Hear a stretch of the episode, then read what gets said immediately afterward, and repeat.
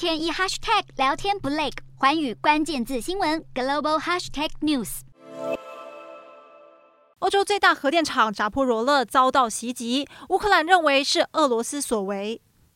而且这起攻击事件还不止一次。乌克兰核电公司稍早表示，这起攻击事件造成一条电缆受损，一座反应炉因此被迫停止运作。